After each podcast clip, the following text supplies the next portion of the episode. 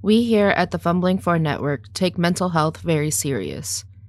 If you or someone you know is having thoughts of suicide, please reach out to the National Suicide Prevention Hotline at 1 800 273 8255. If you don't like talking on the phone, you can text or start an online chat. Once again, the number is 1 800 273 8255. Welcome to the Resident Evil Lorecast, the podcast that will explore the various mediums and lore of the Resident Evil franchise, such as the video games, movies, novels, and more. And here are your hosts, Ariel, Daniel, and Aaron. Got something that might interest you. well, welcome back to the Resident Evil Lorecast. I'm your host, Aaron, and joining me over there, bebopping her head left and right, the sound of something. The wonderful, the illustrious, the amazing, the incredible Ariel Wow. and Daniel.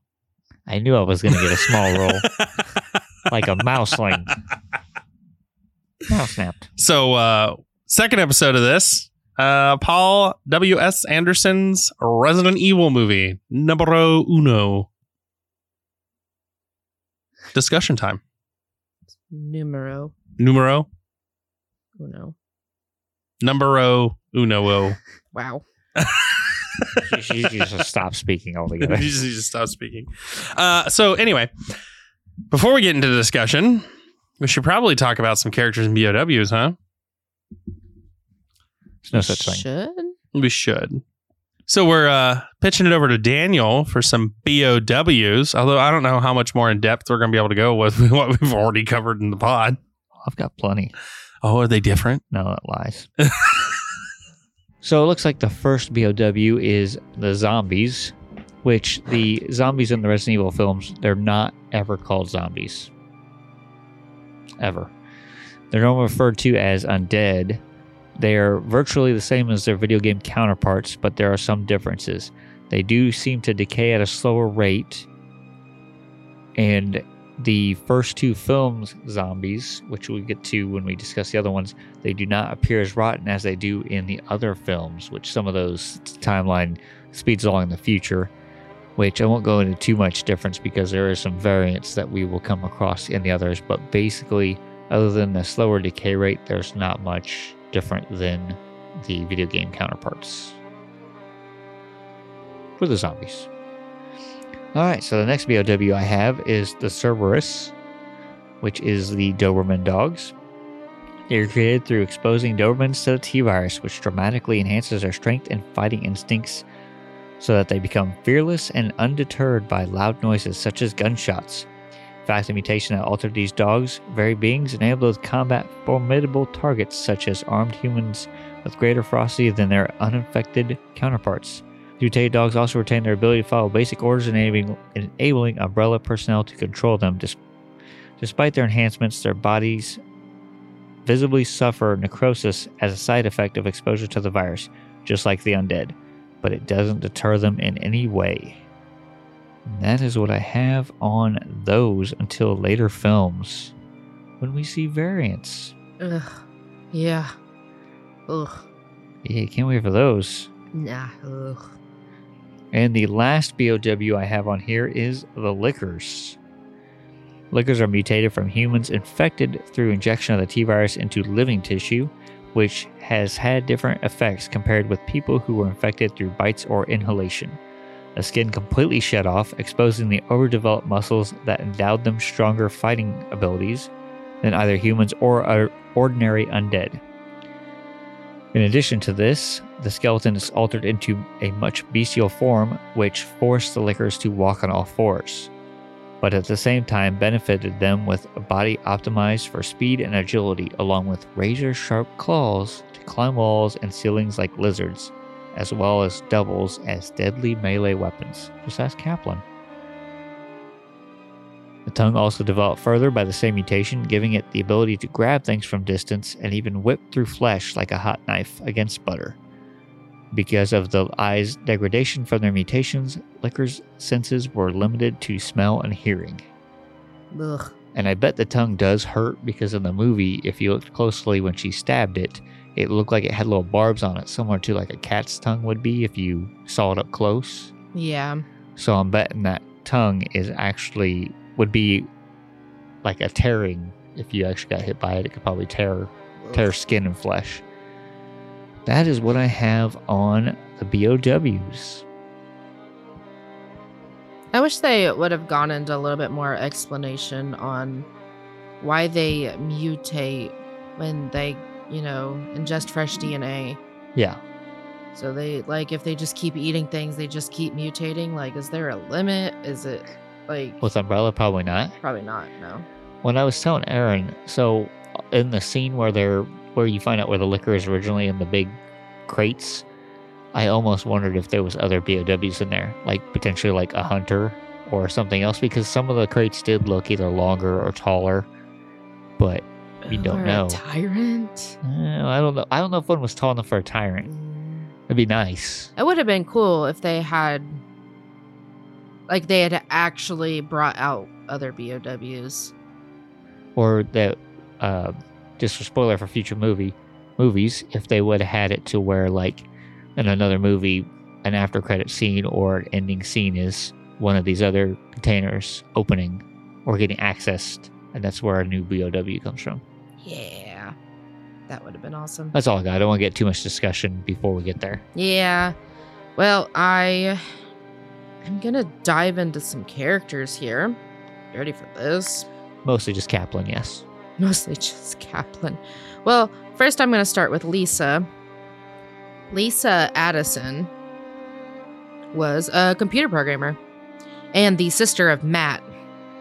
And through some subterfuge, an employee of Umbrella.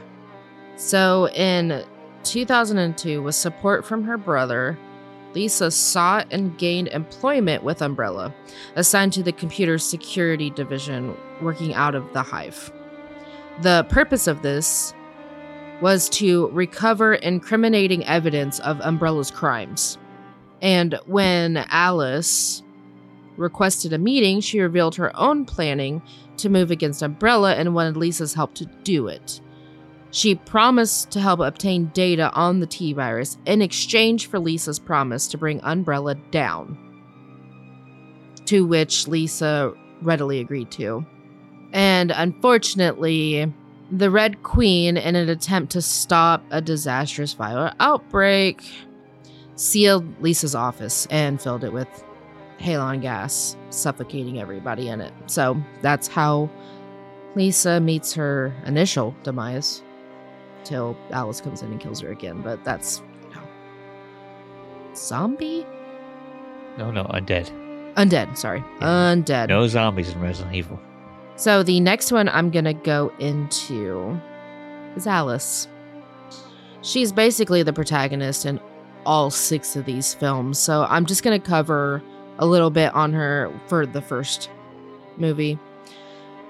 She was a high ranking umbrella security operator, and she joined a deep cover operation by members of the US law enforcement to reveal the company's illegal viral research data to the world.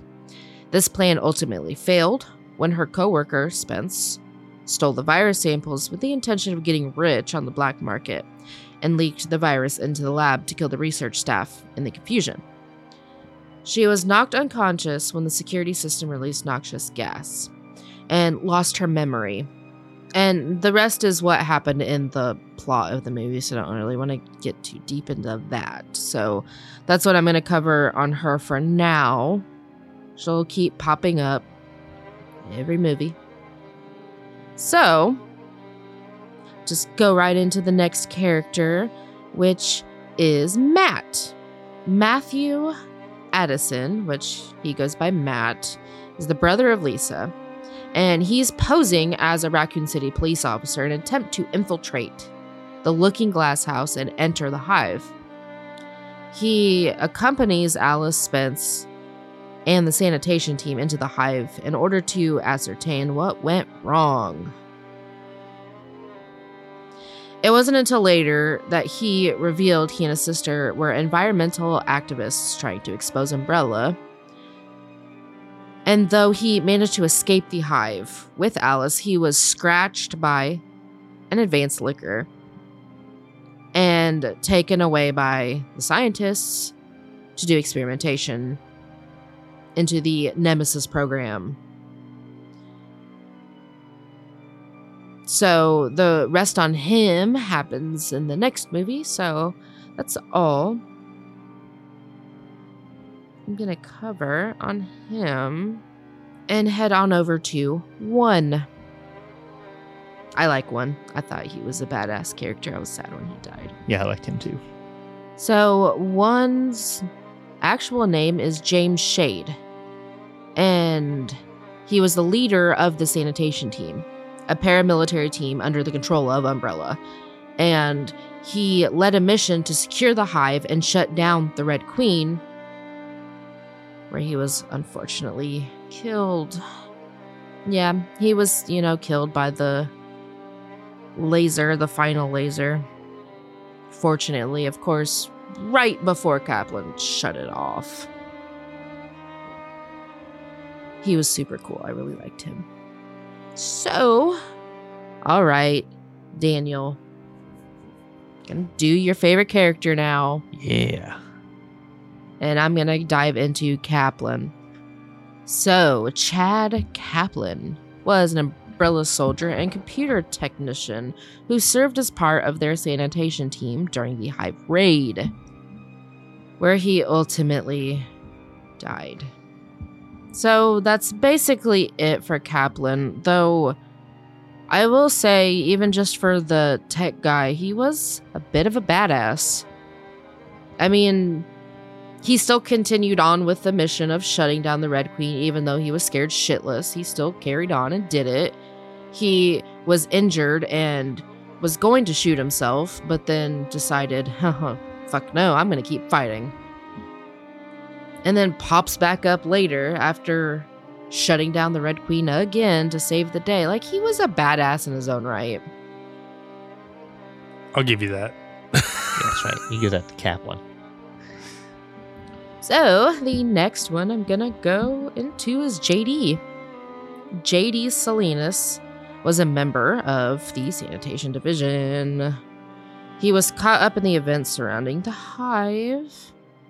His weapon of choice was a Heckler and Koch G36K. He's shown as being a good friend with Rain. When the unit reaches the dining hall B, JD and Rain are assigned to guard Matt while the rest of the team moves on towards the Red Queen's chamber. And him and Rain were the first to encounter the undead inhabitants, zombies, where he ultimately got devoured. And then comes back later as a zombie and bites Rain. So that is JD. Next, I have Rain.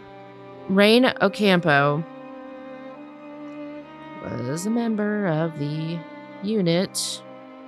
She and the other operatives were sent down to figure out what happened and contain the T virus. She was the group's most skilled marksman. And though she had she was close friends with JD, she did not like Kaplan. How dare she? and she grew to blame him for the deaths caused by the Red Queen when he opened it up, when he shut her down and opened up all the doors. So while she was guarding Matt, she was bitten on the hand by the infected woman and then was jumped by the same woman again and then keeps getting bitten and she's just she was a badass. I was really when I first watched this movie like forever ago, I was really rooting for her to keep, you know, to win, to stay alive. She was going to get the antivirus and everything was going to be great. She was going to keep going and she didn't. I was really sad. But, you know, she definitely was a force to be reckoned with and gave the T virus a run for its money. I love how she got bit so many freaking times. At one point, she was even baiting zombies. Yeah. Well, it wasn't so much baiting. It You was like like, that? oh, you like that? you like that, you son You of a like the bitch? way it tastes? And even when she turned, I did love the scene when she, you know, did turn into a zombie and she comes back. She even did that whole like neck cracking thing she did, even in zombie form. Like, she was just cool. Who I aspire to be in life. A zombie. Well, an undead. like an undead badass. So, next one I'm going to go into is the medic or Olga. And she was a field medic for the unit. And her weapon of choice was a Walther P99. And she was the first one killed by the Red Queen with the laser. So, not much. Maybe she didn't want to get too ahead of the rest of the people. Did you just make a head joke? I mean, she did lose her head a little bit quickly. Wow. Medic! Medic! Why aren't you listening? Me- oh, And it's oh, not- you did. And it's ironic. You did. She's one of the first ones to die, and she was the medic. yeah.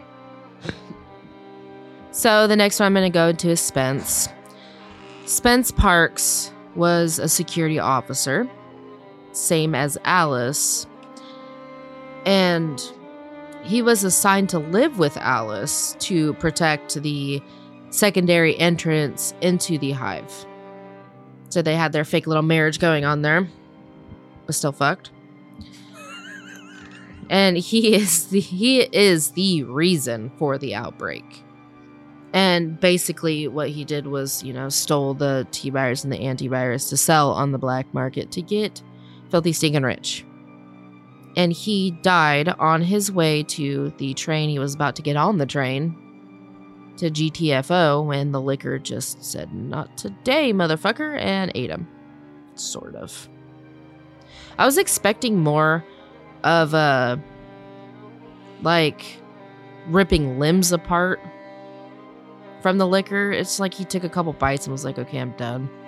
I was expecting He more licked- like, I'm going to eat your entire arm or like bite your head off or, you know, something. He licked Lent's lolly. Uh, he licked Spence like a lollipop. disappointed. Maybe he was so tasty he was itchy.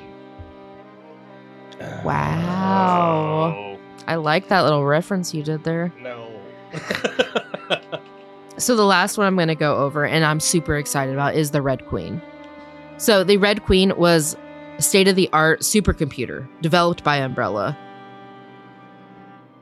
And it was created by Umbrella co-founder Dr. Alexander Isaacs using the template of Alicia Marcus, the daughter of Dr. James Marcus, who was his partner in creating Umbrella in this little universe thing. So, in the movie, basically, what the Red Queen did was I know a lot of people think of it as awful, but she was containing that T virus. That was her sole purpose. So that's why she killed all the people and shut everything off. Honestly, she was just stopping it so it didn't continue on, like, kill the few to save the many type of thing. And she did try to warn them that they were all going to die down here. this is a bad idea. This is a bad idea. I implore you. But honestly, like I like the Red Queen because she's creepy. I mean, children in general are creepy. So The Shining. You can't say that. You have five. yeah, and they're creepy. like I can say this. I'm sure a lot of people out there agree. Children are just creepy. Poltergeist, Shining, Aliens. hmm I mean, we could keep evil. going. Like of creep, uh, the Village of the Damned. Like, come on, that was nothing but filled with creepy ass children. I hear there's a movie where children lived in the, corn. I know it's called Children of the Corn. I wanted to. Well, I know. I'm just saying. Like, there's a cornfield literally like a house down from us. I think it's closer to me than it is to you guys.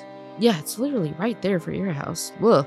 Okay, so that's all the characters I'm covering today. Or, you know, for this movie. Yep, done. Well, I guess that brings us to time for a mid break. And when we come back, we'll discuss our thoughts and our reviews.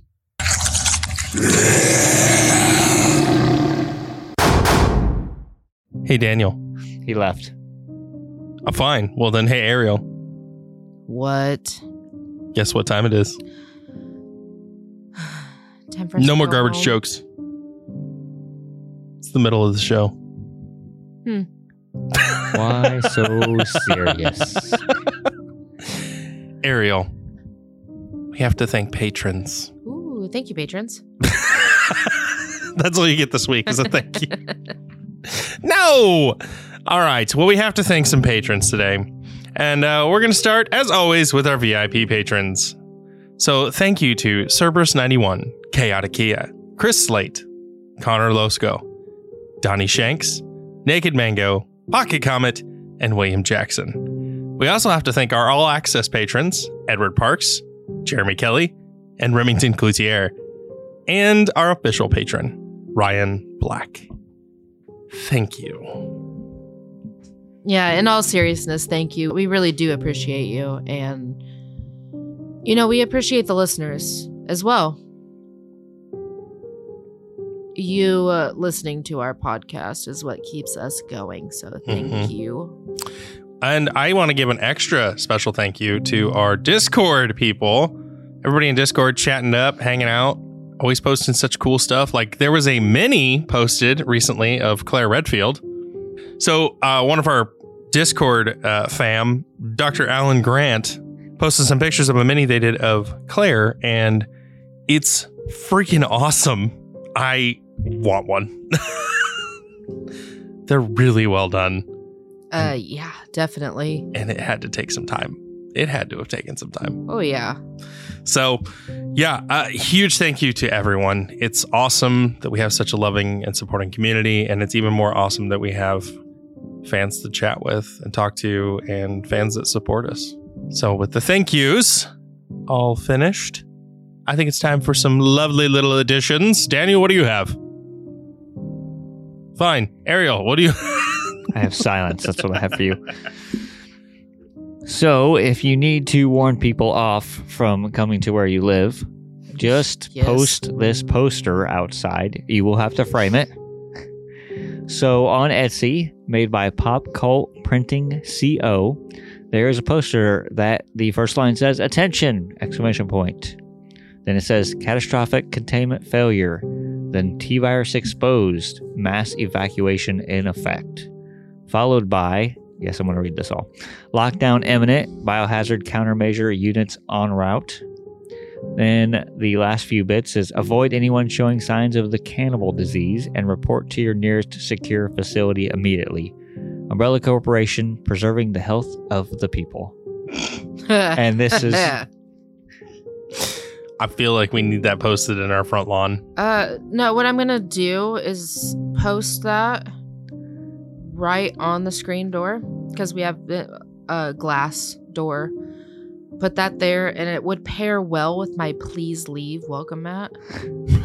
I I have one, listeners. I have one that says "Please leave," so it Well- would pair well with that. now, if they think there's a containment and process, or, uh, lockdown imminent, they might avoid it. So you can get it anywhere between 8.3 by 5 and an eighth inch up to 46.8 by 33.1 inch. And your- price ranges are between 1193 to 8677 depending on the size you get. And it looks like it does ship internationally, but I'm not sure on the shipping on it. But it looks like it is in stock currently. So if you want to get that, or if you want to send one here so Ariel can put it in place on our screen door, that'd be fine as well. Oh yeah, I would greatly appreciate it. But it is by Pop Cult Printing Co. on Etsy.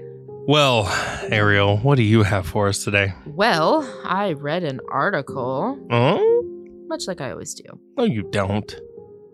I do. Actually, like in my free time, I sit and just read random ass articles about random shit. I honestly do. true. It is. She really does. so, anyways, this uh, article comes from Game Rant, and the title is Capcom reportedly shuts down Resident Evil Code Veronica fan remake. Boo. Boo yay? Why would that be yay? I'll explain. Maybe. Yeah. So Capcom reportedly orders the shutdown of the Resident Evil Code Veronica fan remake that was in development. The impressive fan remake project has been shut down, reportedly due to demands from Capcom. For one reason or another, Resident Evil Code Veronica has largely been ignored by Capcom. So, with Capcom showing no interest, a group of fans got together to create their own Resident Evil Code Veronica remake in the style of the recent RE remakes. Development progressed enough that the developers released a demo and announced their plans to release it this year. However, Capcom has reportedly demanded that development on the fan remake be shut down, threatening legal action since the fan developers were using copyrighted material owned by the company. While this is a disappointing development for those who are hoping to play the fan remake, some have taken this as a sign that an official remake could be in the works. But mm. fans shouldn't hold their breath for an official Code Veronica remake at this time, though.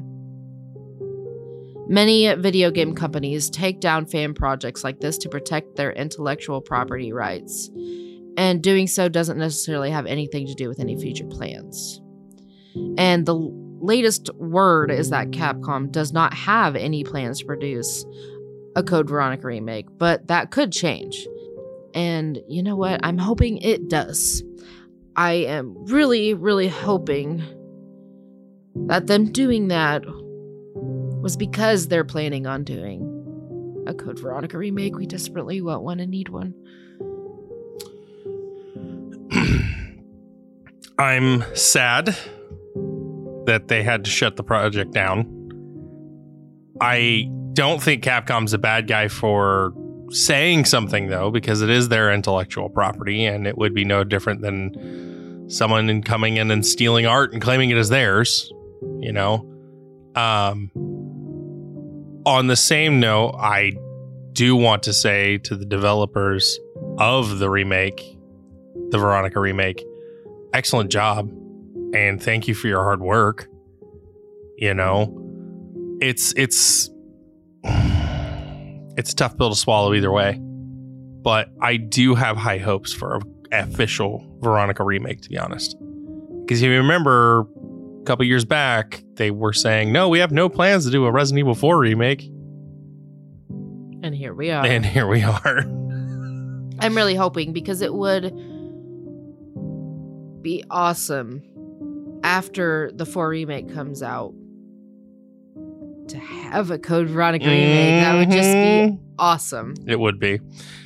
Like I said, it's a tough pill to swallow. Capcom's not wrong, and I don't think they're the bad guy in this at all for asking for this to cease and desist. Um, but I also would like to recognize how hard these, you know, these fans worked on this Code Veronica remake. Oh, yeah, they're giving us, they were going to give us, the people, what we've been begging for for Mhm. a long time. And no, I don't think Capcom's the bad guy, but I am very disappointed in you, Capcom. It's like you have no interest in your little bastard child that everybody absolutely loves, yet nobody can give attention to it. Yeah. Yep. That's exactly my thoughts. well, I have something that might lift your spirits. Hmm. I have brought the official Resident Evil 2002 movie soundtrack. Ooh. Yes. Now, you can get this from Amazon. And of course, the link will be in the show notes for this. Uh, but currently, you can get the audio CD for twenty four forty two with $3.99 delivery fee for shipping. You can get it as low as $6.40 with a $3.99 delivery fee.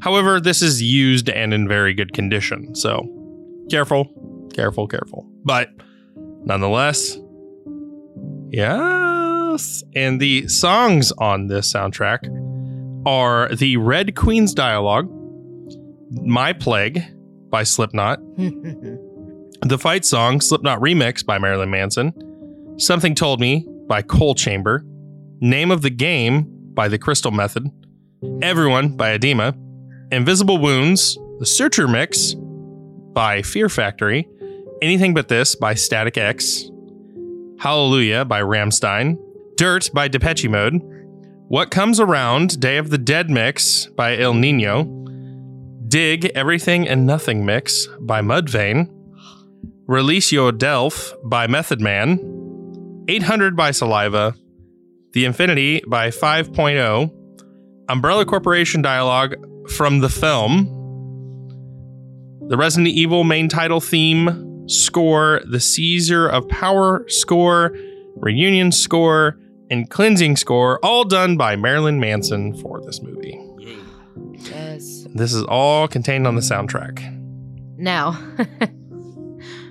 I have the soundtrack. As do I. Yeah. I ooh, I jammed out to that a lot. There's so many good bands and so many good songs. It I had zero complaints about any of the bands and songs on that. I fucking loved it. I believe we jammed out to this a couple times in high school. I'm sure we did like 50 years ago. Yeah. 50 years Well, It was what 20 years ago. Something like that, yeah. Close to it, yeah. Yeah. April, I think, will make 21. No. You're showing your age, Daniel. so yeah, if you want to get it, uh, check out the link in the show notes and uh, let us know. So, besides that, I think that's all there is for the mid break. Uh, I guess we should get to the end of the episode, huh, Ariel? We should right after I rattle off our sponsor. Dun dun dun. So, head on over to Fanroll Dice and use our promo code Almighty C, which is A L L Mighty, the letter C, 10, and save yourself 10% off on dice, dice trays, dice bags, dice towers, dice accessories.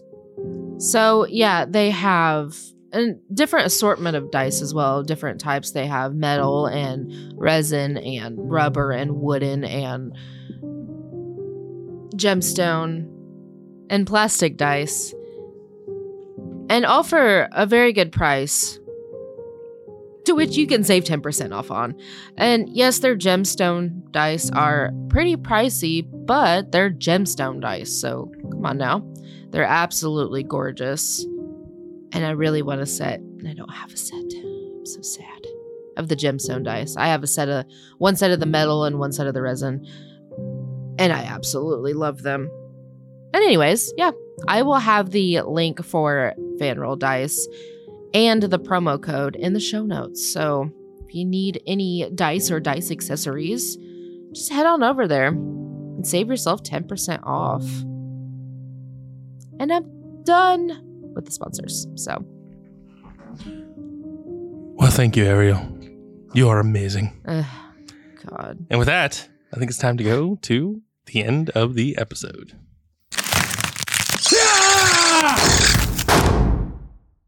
Well, here we are at the end of the episode. It's discussion time. So who wants to go first? Why don't you go first? You always make us go first. Oh man, Let's switch it up a little bit. but I don't have anything I want to talk about except the elevator scene. Let's go. What do you guys think? Right in the beginning of the movie, boom, elevator scene. Not happening. Not doing it. She's like, "Oh no, I could squeeze through." Oh, hell no. I am claustrophobic. That would be absolutely terrifying for me. Mhm. One, to be just stuck in there to begin with, and two, to, oh, I'm going to crawl through this little hole. Fuck no. And you know what happens? She loses her head. We don't get to see it, so we don't know. Well, that hole was super small too. Even for somebody that could potentially fit through there, she barely had like an arm and her head out. She didn't have anywhere like upper body out. If I can't fit shoulder length or you know what I mean, close to where, Mm-hmm. why are you even gonna try it? Because you're gonna get stuck. Ugh. Ugh. Stupid things when you're scared. Ugh. Nope. Even when I'm scared, that's a nope for me. So the next thing I want to mention, and I wrote this down in my notes as uh, rookie cops get all the bad luck. Now I know Matt was not a rookie cop; he was a cop who got transferred. But like within the first five seconds, he was already in handcuffs and taken in by Umbrella. No, Aaron, he wasn't an actual cop. I know he wasn't an actual cop. But I just want to make sure you remembered that. Yeah. I just thought it was funny that he's like, "I'm a cop," and they were like, "Don't care, Bear." What is what is your partner's name? Leon?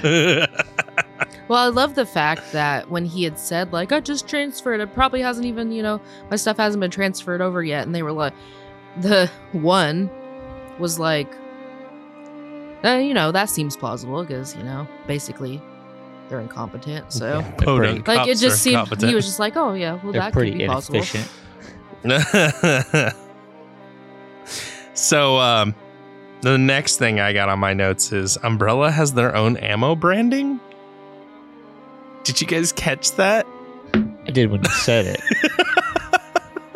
Everything, everything had their name on it.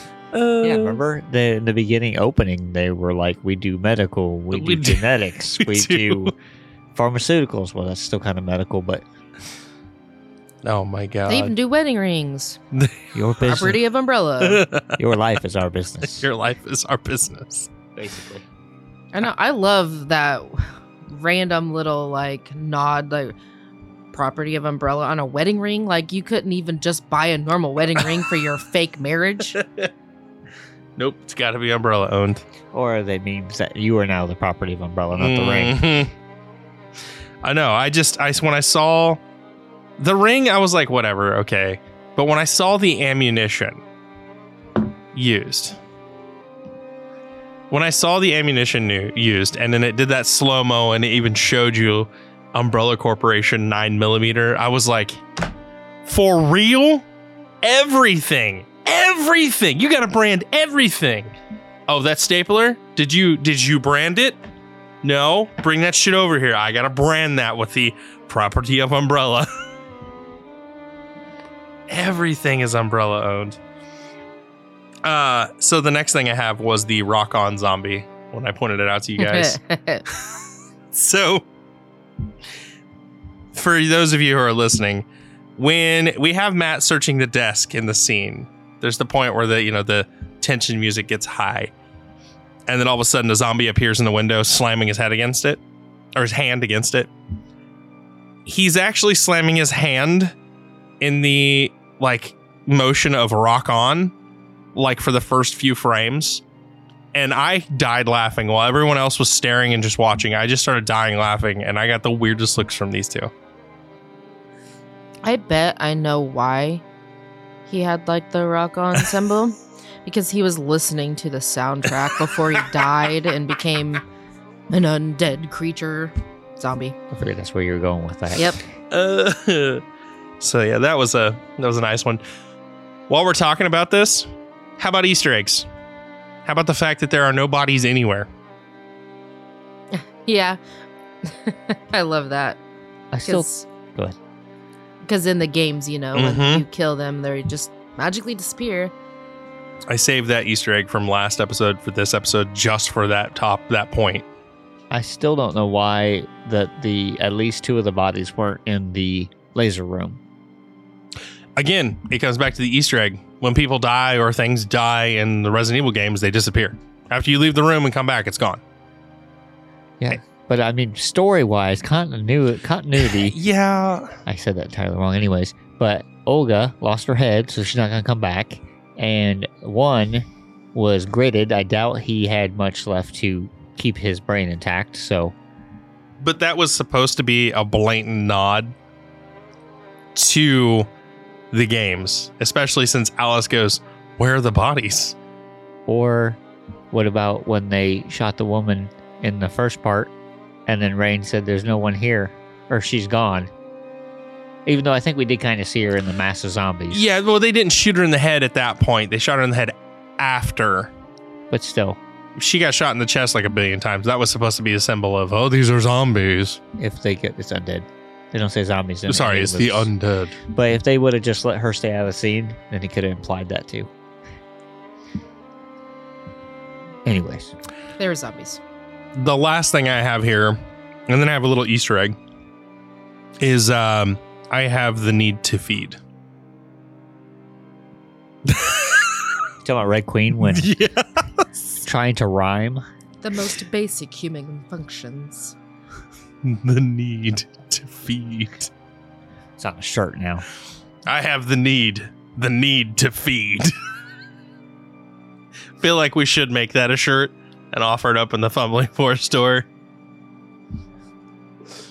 Just got a zombie and blood splatter on the bottom left corner. I have the need, the need to feed.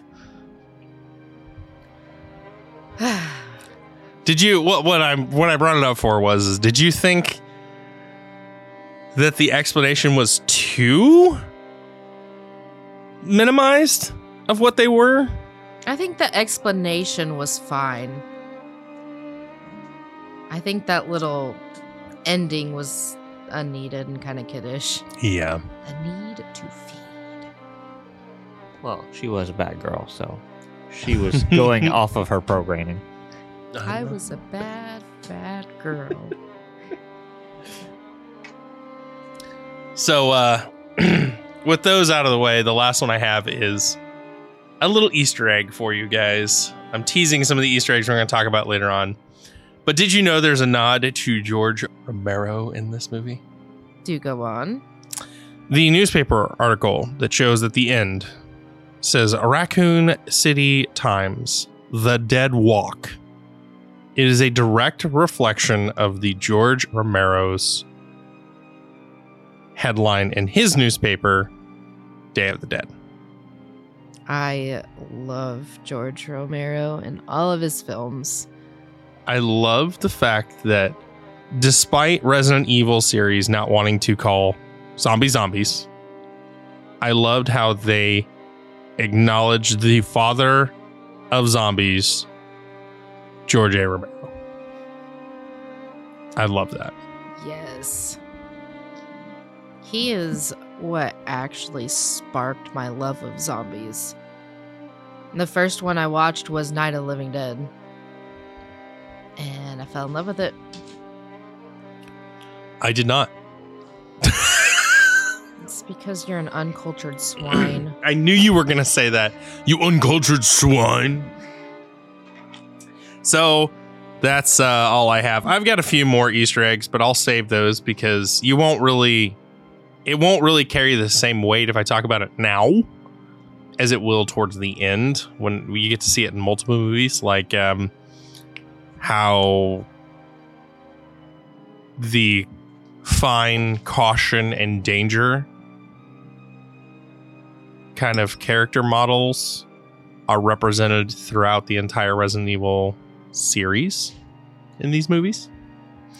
Um, there's some of the uh, mannerisms that Alice has that share some very similar mannerisms to a certain character or characters throughout the series of games. Yeah, there's a few of these. We'll talk about them when we get closer to or when we get done with the entire series. But that's all I got. Is there anything you guys wanted to talk about? Oh, I'm sure there's a few. So I know it's kind of controversial. A lot of fans didn't like the Paul Anderson movies, but I actually quite enjoyed them, at least up until five. But well, I'll, I'll get into that later. so, what I didn't like was Alice's character. I know I wasn't a huge fan. Now I love Milla Jovovich as an actress. I really do. Loved her in The Fifth Element. I didn't like her in Monster Hunter, but go on. But anyways, I like her as an actress. It wasn't her that made me hate Alice. What I hate Alice is that it was a character that now is this main character in all six of the films who has absolutely zero ties to Resident Evil. And in the first in the first movie, okay, because none of them did. Mm-hmm. However, when they get into the second one, which we'll discuss after this, you know, they bring in Jill and like they start bringing in the characters from Resident Evil. And Alice is still there and she's still like the main focus and I just meh. And then she, you know, gets mutated and gets these superpowers and it just it's just fucking weird. Just I just wasn't a fan. What, you don't like your good guys having superpowers like the bad guys do? No. No, it's more relatable when the good guys are just normal people because we are just normal people. I don't know. I'm just saying. I that's just what I didn't like. about. But I did. I did love the Paul Anderson movies. Not gonna lie. So sorry if I piss anybody off by liking them because I do. so so that out of the way. I did kind of like how they depicted the hive. Yeah, that was pretty cool. I did. It's kind of. What were you saying about it? I to me it looked like it was suspended, like when they showed an outside view of it, because all your entrances is technically the elevator in the center, Mm-hmm. and then the train was the two entrances that they kind of implied. Even though later it seems like in the second movie there might be a different one, We had another train that nobody knew about. but that's but if you look at that outside map, it looked like there was. Like it would look like clamps or cables coming out from it, so it almost made me think it was suspended somehow under the ground. Like maybe it was encased, you know, they just dug enough to build it, but it almost seemed like it could have been suspended down there too. It could also, from what very little I know about this kind of stuff, it's very little. It could also be a kind of like an support beam for when the earth shifts and to keep the whole place stabilized during an earthquake. Because if you're built that far down, you're more susceptible to tectonic plates shifts and things. So it could be stabilizing plates that were installed. No such thing. Okay. Yeah, I mean it's kind of interesting both ways. Mm-hmm. Like it would be cool if it was just randomly suspended in this, you know, giant pit underground. And it makes sense about, you know, just being support. Mm-hmm. I don't know. I liked the layout of it. I thought it was cool. And what I would picture the hive to look like, really. Or similar to it. It does look similar to like a beehive because it's Mhm. bigger at top and comes down at a kind of point to a bit. So maybe that's why they call it the hive. I'm curious to know what's at the very bottom of the hive. No one goes to the bottom of the hive. It's where all the tyrants are. St- stars? Sewage treatments down there, Star- stars? It's Nemesis. Star- stars? He's he's a type of tyrant. kind of. St- stars. Oh, I Uh, can't wait till next movie where we discuss Nemesis because I've got a lot on him. So, uh, but yeah, I liked the way the hive. I liked the little nods here and there about the actual Resident Evil games and stuff. And I did like the camera angles from the camera's point of view when we were, you know, looking through the Red Queen's lenses. Mhm. That was pretty cool. It was very video game esque. and I love that Spence, Spencer's Spencer. mansion. Yeah. that little nice little nod there about his name Yeah. There's a little Easter egg there for you. and how he's you know evil as fuck. Mm. Well, greedy, mostly. But yeah. I mean, you basically covered most of it. I did like the way the Cerberus looked. Yeah. I I thought it was cool. Don't get me wrong. I thought it was cool the way it looked in the movies, but I'm more used to what we saw in Welcome to Raccoon City. It's like half Doberman, half zombie. These were full-fledged no skin having z- zombie dogs. This is like later on in the series, Zombie Dogs versus what we originally got in one. Yeah, I mean, I guess so. I still liked them. I thought Oh, they were cool. Look. Yeah. And the wonderfully CGI licker that I know Daniel did yeah, multiple not. times. What is this? Uh, all I could picture was the meme of the guy who's looking at the butterfly. That was Daniel the whole movie. What is this CGI? It was not a very well done. Sorry. At the time, it was a well done CGI, but now with the today's CGI technology we have and everything, it's it does not hold up. it does not hold up. No, I like to compare it to Starship Troopers, which had the first one, mind you, not the third one. Get, get out of here with that one because that had terrible CGI.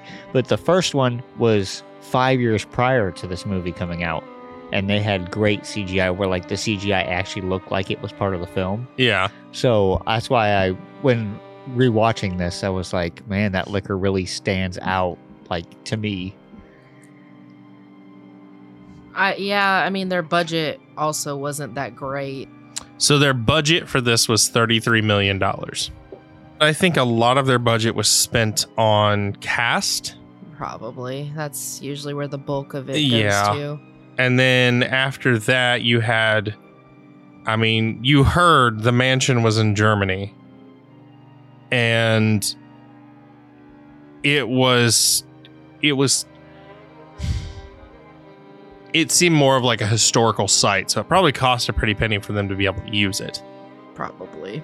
Uh, I was, I would have been against using it, but that's personal. But Starship Troopers had three times the amount. It's a yeah, budget. yeah. You also they had different locations of filming. You know, they were in Germany, they were in Canada. Yeah, they had a lot of travel, a lot of, you know, they cut costs where they could and I don't think CGI was one of the ones that they really wanted to budget with this film in particular. Now as the films go on, the CGI gets better, but Well, they did only have one creature that they really had the CGI. exactly. And maybe the train yeah. and the hive image. But Yeah, I think a lot of it was spent on actual sight and special effects and then the actors themselves and cardboard doors. and cardboard doors. Those are expensive, I hear. I want to know how much that door was. If you have a $33 million budget and it was that expensive, I want to know how much that door was going to cost. It's probably thirty dollars. $30 door. Oh, we're over budget now. Or we're a bunch guys. wow. but I mean, you think about it, like like you said, Starship Troopers had what, triple the amount? Yes. So, I mean, realistically, we look at it and go, that's $33 million. When it comes to making a movie, that's not, that money can go real quick. Yeah. Yeah. Probably de- Imagine if you had 33 million. I'd have some movies made.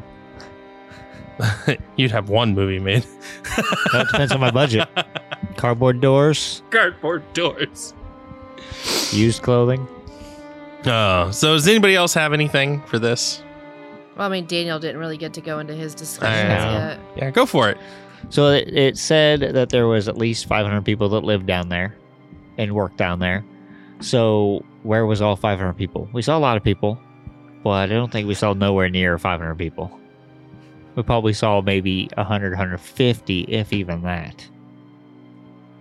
Well, I mean, you could explain it away as they didn't go into every single level Hmm. of the hive, so maybe there's, you know, vast majority of them in different levels they didn't go to. And then how how far does this is this entire ventilation system like once the virus entered that everybody's exposed or is it certain sections? You know what I mean? Is it all connected to one specific source? I feel like it would be. I feel like it would be the entire hive would just be fucked. That brings me another question, Daniel. Good job. Why didn't they have a system to kill off the air vents? They had a system to kill everyone, but didn't have a sophisticated system to cut off the air vent flow? It's because Umbrella spent that budget money into making ammo. So See, I was also thinking because they had a system in place, like you said, for that specific, if they're working with this potentially dangerous virus that, if broken like so, could become airborne, wouldn't you have, if it's specifically in this facility, you would have some type of antivirus in the system that you could then release as an airborne That's even better than cutting off the airflow. well, they spent that budget money on wedding rings. oh my god. How expensive are these wedding rings? when They just seem hey, like solid gold umbrella, bands. It's umbrella. Oh, no God. price is too high Oh my god. for fake marriages. Oh, there's not even a diamond in them. It's just got to look look the show. You were talking about off air a particular woman mentioning a chemical born airborne. Yes, Lisa. she says it's halon, and I'm like, how do you know? I googled it. It's odorless. It's somewhat of a fire suppressant, but there was no fire. I mean, they said there was a fire going on, but how specific is she to? Even if she's an activist, to know that specific chemical is what's being pumped out for fire fire suppressant because there's probably tons of different chemicals that can be used as a fire suppressant. Well, she is a computer hacker. What if she hacked into the security system and found out that that's what they used? Mm. If that's the case, what, what am I doing with my security officer contact? I don't need you. I don't know. I'm just saying that maybe that's the reason because maybe she did look into the, um, you know, computers security systems and saw that that's what they used. I don't know. I'm just Throwing hopefully Don't defend Lisa. Hey, she was trying to bring Umbrella down, so you know, yeah, I'm gonna be okay with Lisa. I'm suspicious of her because she knew what the hell that was. She's worked with that chemical before. But even then, it didn't sound like that was potentially, if it was halon, as a gas that would kill you. They said it, it could possibly asphyxiate, but the way they did it is it dispersed after so long. It basically, because it can knock you out. And it didn't sound like it's one that you would necessarily die from. You know what they call that, Daniel? Yep, that's exactly what I was gonna say. Well, I was thinking about that when Matt was pushing the pipes when those were in the train. We didn't see them the first time when they got in the train, but then when they were coming back, I was like, huh. I, I know they were in there because I've seen the movie before, but I was like, it's clearly plot armor right there. All right, guys, bring the pipes in. Now, and also on the train, is there two engines? Because I don't think the train does a full circle, full circuit. You know what I mean? Yeah, yeah. Does There would be go- there would be the caboose would also be its own engine. So that's what I thought maybe. So that's why then if they're in the other engine, theoretically, So maybe that's why the pipes are there this time. because it was in the other engine. Yeah. Even, but then both would have access doors, I guess. Well, yeah, absolutely. Yeah. Yeah. I mean, if you look at some of the subway trains, um, they have like a front on both sides because sometimes the train will go the opposite direction. Certain trains. So, yeah, it's the same concept. It's just a short train with two engines, essentially. So wouldn't now here's a question here: Would an engine also have a different number?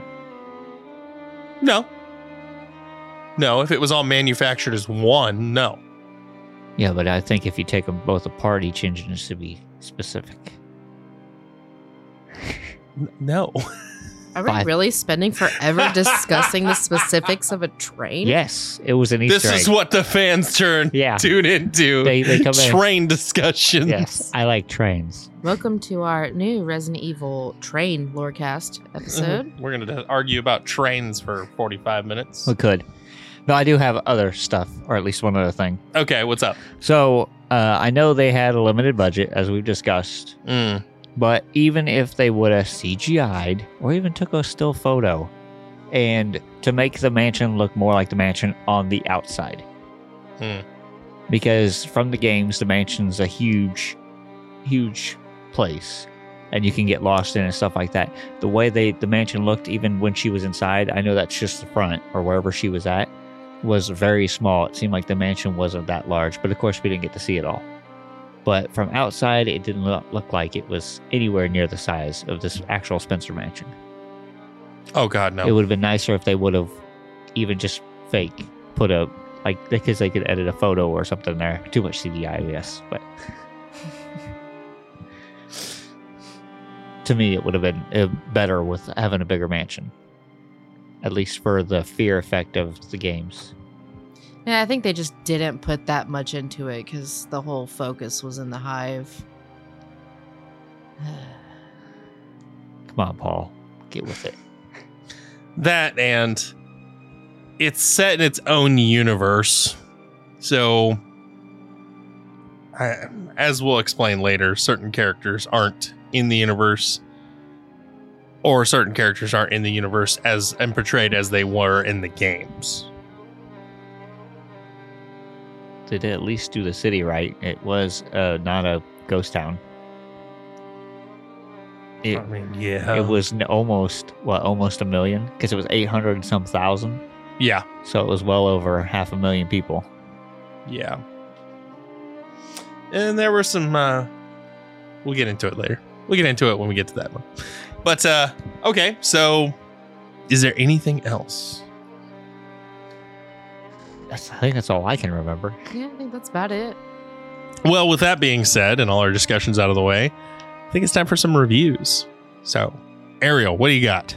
So I'm gonna give this a four out of five Leons. Oh, Yeah. I thoroughly enjoyed the movie.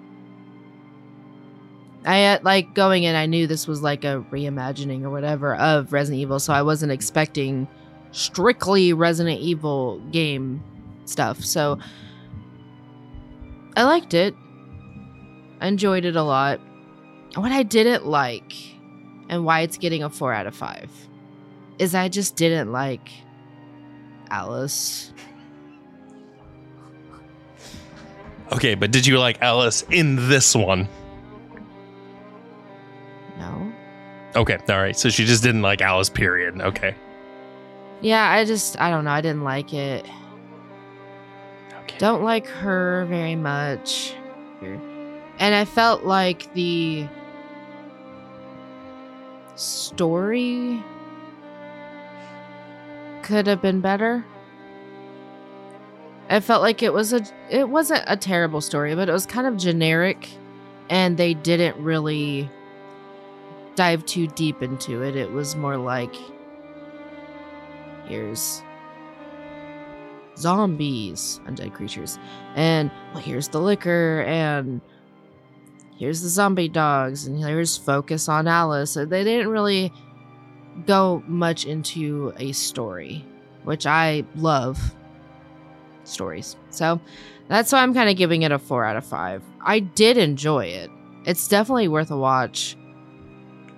Keeping in mind that it isn't an exact thing of the Resident Evil games. And, you know, it has Michelle Rodriguez in it. So any movies she's in is awesome. So that's my ratings. Okay, Daniel, what do you got? all right so i'm probably gonna give it four out of five Hmm. of course rebecca's not in this but that's beside the point i definitely story-wise i would have definitely wanted to see more. I did the medic. I Mhm. wanted to see more from her because we don't you didn't get much from her background at all. Like she Mm-mm. was literally said a few lines check Spence out and then she died. Don't get any type of character that she really is.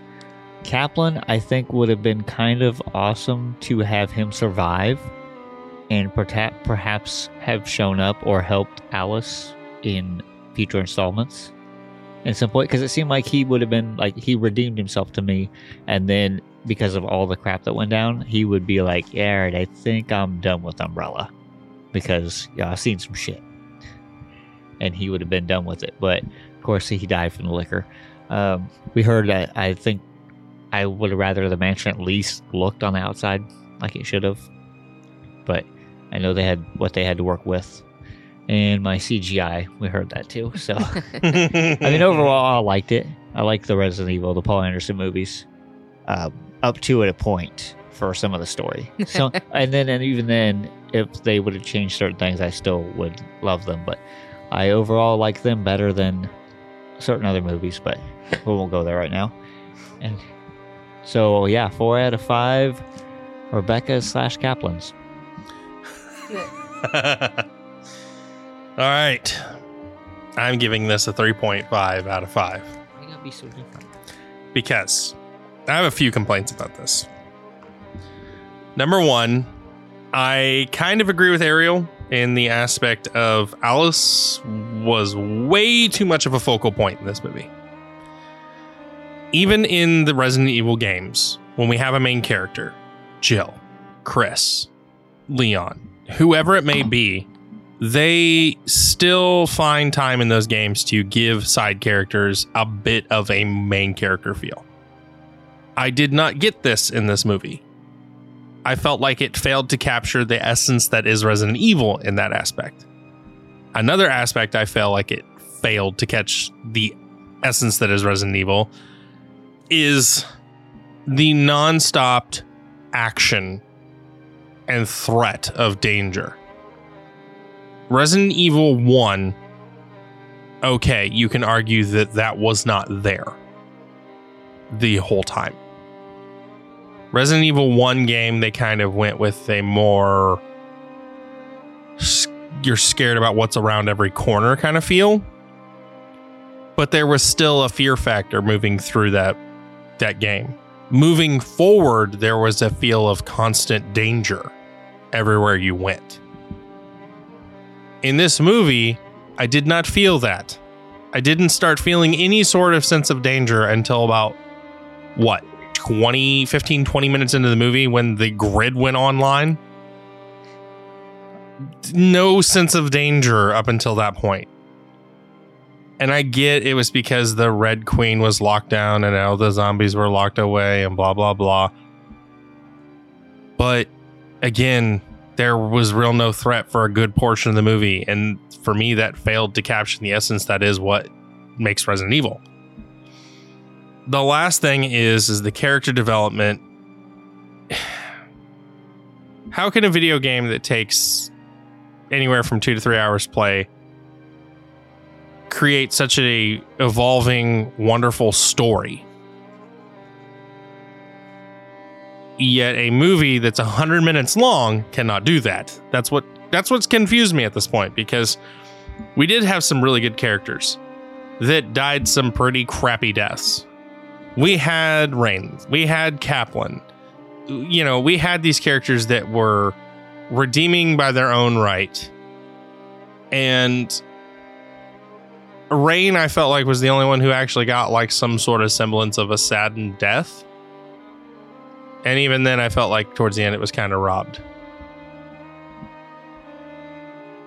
I just, I just, the movie was good. It's worth a watch but don't go in it expecting to feel like it's it is Resident Evil, like Ariel said. It's its own Resident Evil world. Yeah, you kind of start feeling a little bit more like it's Resident Evil in Apocalypse, the second movie, Mhm. which you know we're gonna get into later. Yeah.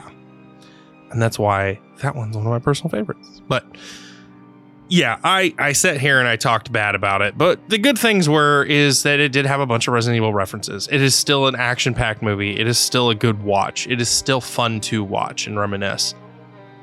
But that's why I give it a 3.5. 3.5 hunks out of 5. There we go. so there we go. There's our reviews and our uh, little critiques. So the average rating is 3.8, everybody. Oh, so I wasn't too far off, and neither were you guys.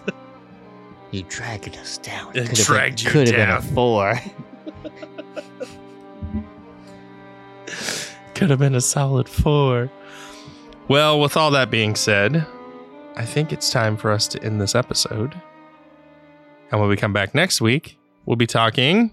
Patron chat. What? What? So thank you all for listening. Tune in next week. Bye there. Bye. Thanks for joining us tonight on the Resident Evil Lorecast. We hope you enjoyed it. If you did, tell a friend. leave a comment and review. If you want to keep chatting with us about all things Resident Evil, you can find us on the Robots Radio Discord. You can also chat with us at RE Lorecast on Twitter. Till next time, stay safe out there. And remember, we might have something that might interest you, stranger.